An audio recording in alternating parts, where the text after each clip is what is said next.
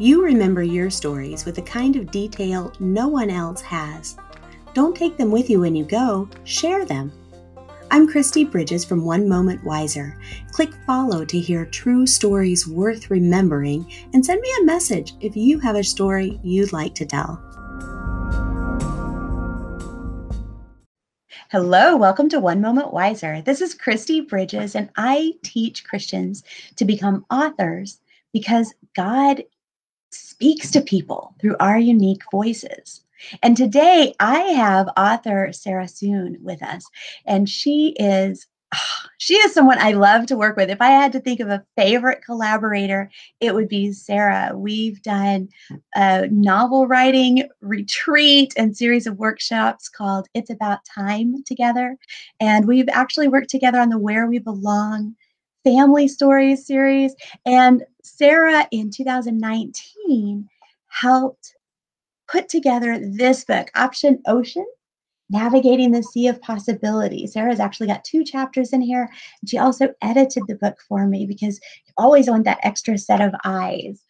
Sarah has just been a fantastic friend and really good business partner, creative partner. Thank you so much, Sarah. Thank you for having me, Kristi. I'm glad you're here today. So, you have been doing your own videos on Facebook and other social media, and you have this is kind of new for you because you've previously been behind the scenes, oh, ghostwriting for people and doing, you know, other people's blogs and things like that. And you're stepping out now. Yes. What's that like for you? Um, it's good.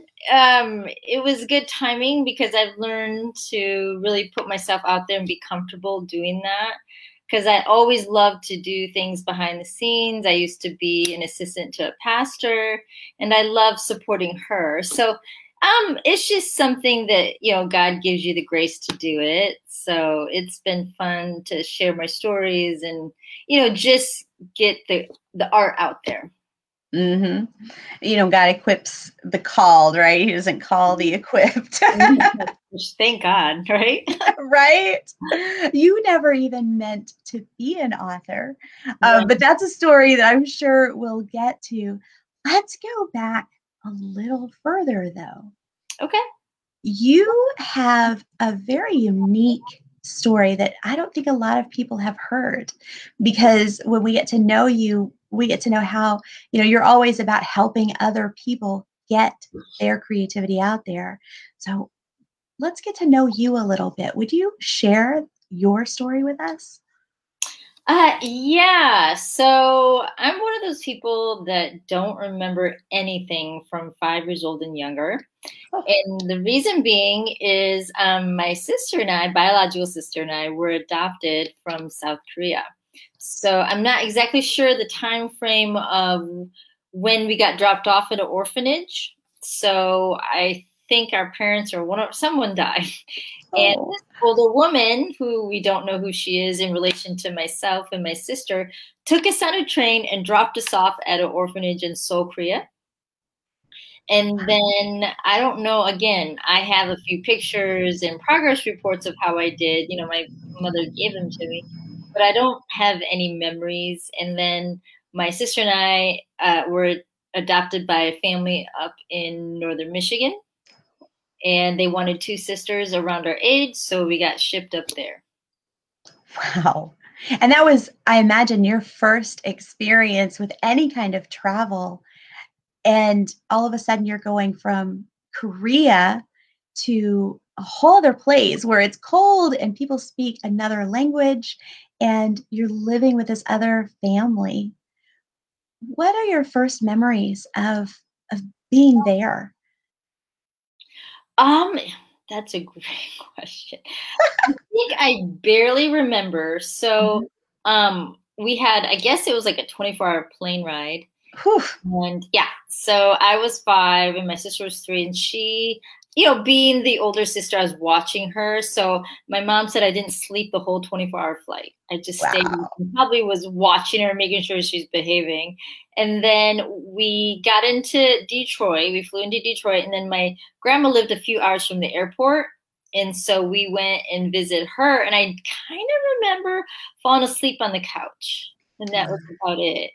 And then the only other memories is like months from then when I was going to school or playing with my neighbor across the street.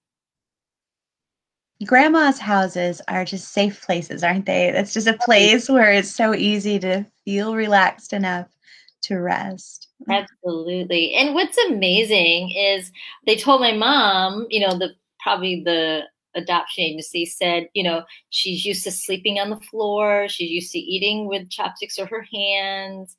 And so she may not sleep on the bed. She may not use your utensils for a while. And my mom just said, No, I just have faith that this is, you know, God put them in our family. So I think they will. And we slept on the bed that first night and we used utensils right away. So Hey. Yeah. I'm sorry, but that's pretty impressive if you had a three year old who used utensils right away. she's a very determined person. And she's a very, like, you know, those people that are natural overcomers that take a mm-hmm. challenge on and can do it. That's her. that's neat. Well, she had a good big sister example, too. Yeah. What was it like starting school? Did you know the language? Well, I got adopted, I think it was like January. Mm-hmm. And I mm-hmm. started school in September because in Michigan they don't start till September. And so because I had my parents had four biological children that were older, oh. and the youngest was eight, their oldest was 15. So I was around them 24 7. And then my mom had us watch like PBS all day long, like, you know, Electric Company, Mr. Rogers, Sesame Street. So my first English word was actually Spider Man. Okay, that's great. yeah, because they had a Spider-Man cartoon, I think, on Electric Company. Yes, I loved that. I did too. So I remember we went to the grocery store and there was Spider-Man vitamins, and I was like, Spider-Man. my mom was like, Oh my gosh. So I learned English pretty quickly. So by the time I went to school in September, I had, a, you know, I mean, how much is a kindergarten? I mean, a kindergarten knows a lot, but you don't have to be like, you know, Right. You're not reading on an eighth grade level at that point. No. Yeah. So by the time I was in kindergarten, I was ready. And I think my mom had, you know, me get acquainted with there was a doctor in town from South Korea and she had a daughter in my grade. So, oh. you know, like when I went to the dentist, she went and interpreted for me for to the dentist. I would know what's going on. Oh, okay.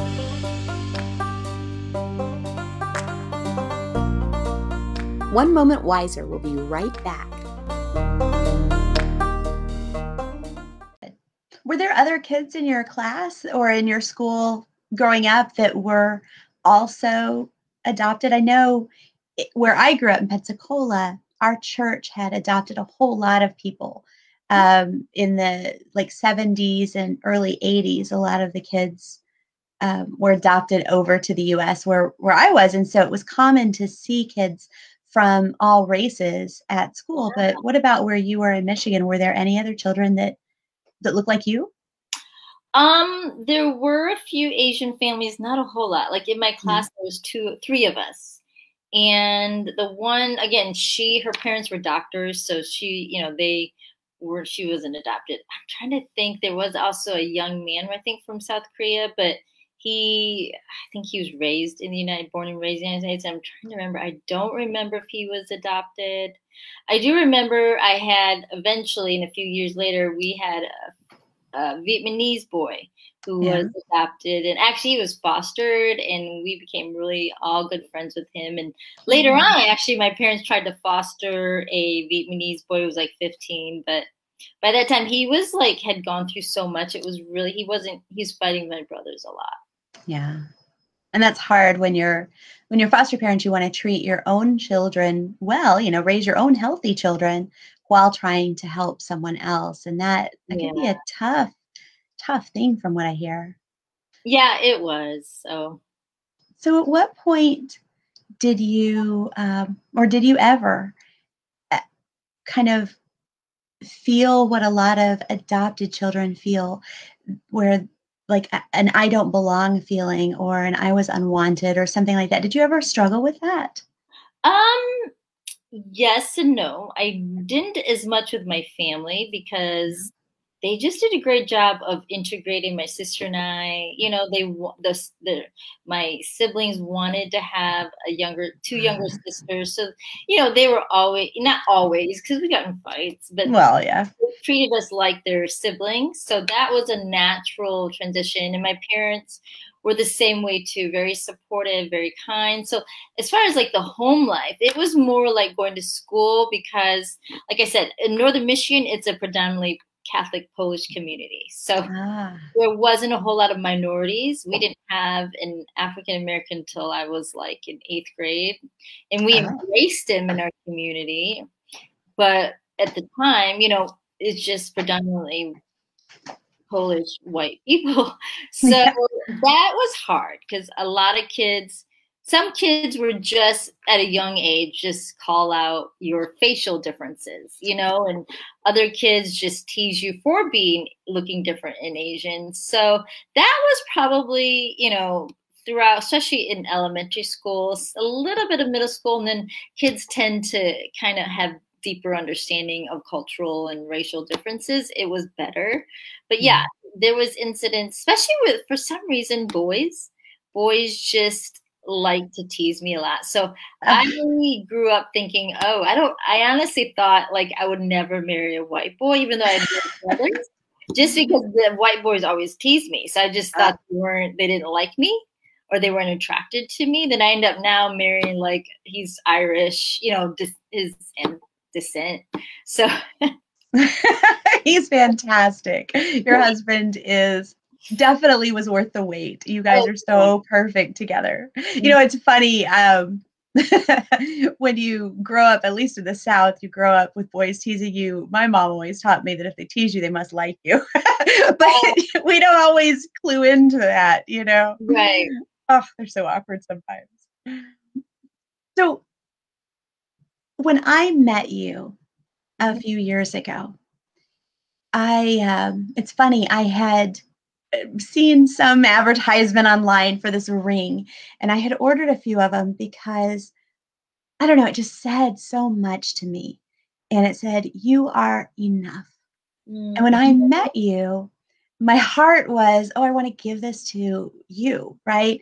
And I didn't realize how God had, had been trying to tell you that until you opened up. So you you came over, you don't even remember the time before that, and you had a healthy upbringing with people you still love and you know help and and you have this great family dynamic with. Um, but you still struggled with what sometimes people who are adopted think it's just them who feel this way and actually i think we all go through it somewhere. You struggled with this feeling of not being enough what what did God do to where did that start if you can identify that? And what did God do to bring you to a place where you knew what your identity was and you knew that you are enough? Yeah, so it's interesting because they call that an orphan spirit, you know, when you don't feel like you're enough and you try to use, you know, performance or other, you know, things outside of your identity to get identity and I was literally an orphan. So that just compounds it, I'm sure. Yeah. So there was, I'm sure, you know, it's hard because um, I think more through prayer and kind of the Lord showing me. Um, sometimes I see little things and that God can show me. Um, I think there was just may have been some pain and rejection from my life before I was adopted, you know? Yeah. So there probably was some things that happened that weren't so great. And then just losing whoever I lost and then being, you know, in an orphanage, not fully understanding why we're there, what happened. And then all of a sudden we get sent to a whole different country. You know, I think our I've heard, you know, I'm not a psychiatrist, a counselor, but there's like there's trauma A and trauma B, and one of them happens like your body just puts it in the back burner so that way mm-hmm. you can push forward. And I know for me, that's like something that I think that's become automatic. Like if I think of something that could happen that's bad, I automatically just, instead of grieving or thinking about, oh my gosh, that would be tragic, I think, okay, how could I recover? Yeah. So I, you know, throughout my life, whoever, however, I had the message that you're not enough. I mean, just being mm-hmm. orphanage, being adopted, you know, could give you that message. And who knows what my upbringing was, you know, mm-hmm. before I was even sent to the orphanage. So I think there was some issues there that you carry on and you don't understand until you become adult and then you start wanting inner healing because you're like there's some issues that are not so great that i'm you know dealing with so yeah especially as the big sister. Um, in a situation like that i can see how as the big sister you you feel responsible to protect and you're not always capable. You're five years old right? How do you protect? And you know having to start over that can i could see how that would affect us because we we always think we're grown. No matter how old we are, we always think we're grown. And so in our minds, we we register these, you know, responsibilities and these ideas that as a grown up we have to go, wait a minute, where is this coming from? Oh, here's the the faulty trigger, you know, that that faulty idea. And as an adult, um, you are very accomplished. But you've kind of come to the point where where you had to i think choose that your accomplishments aren't what create your identity. And you actually minister to others to help them know that themselves you know in, in their singles group and in option ocean in different ways.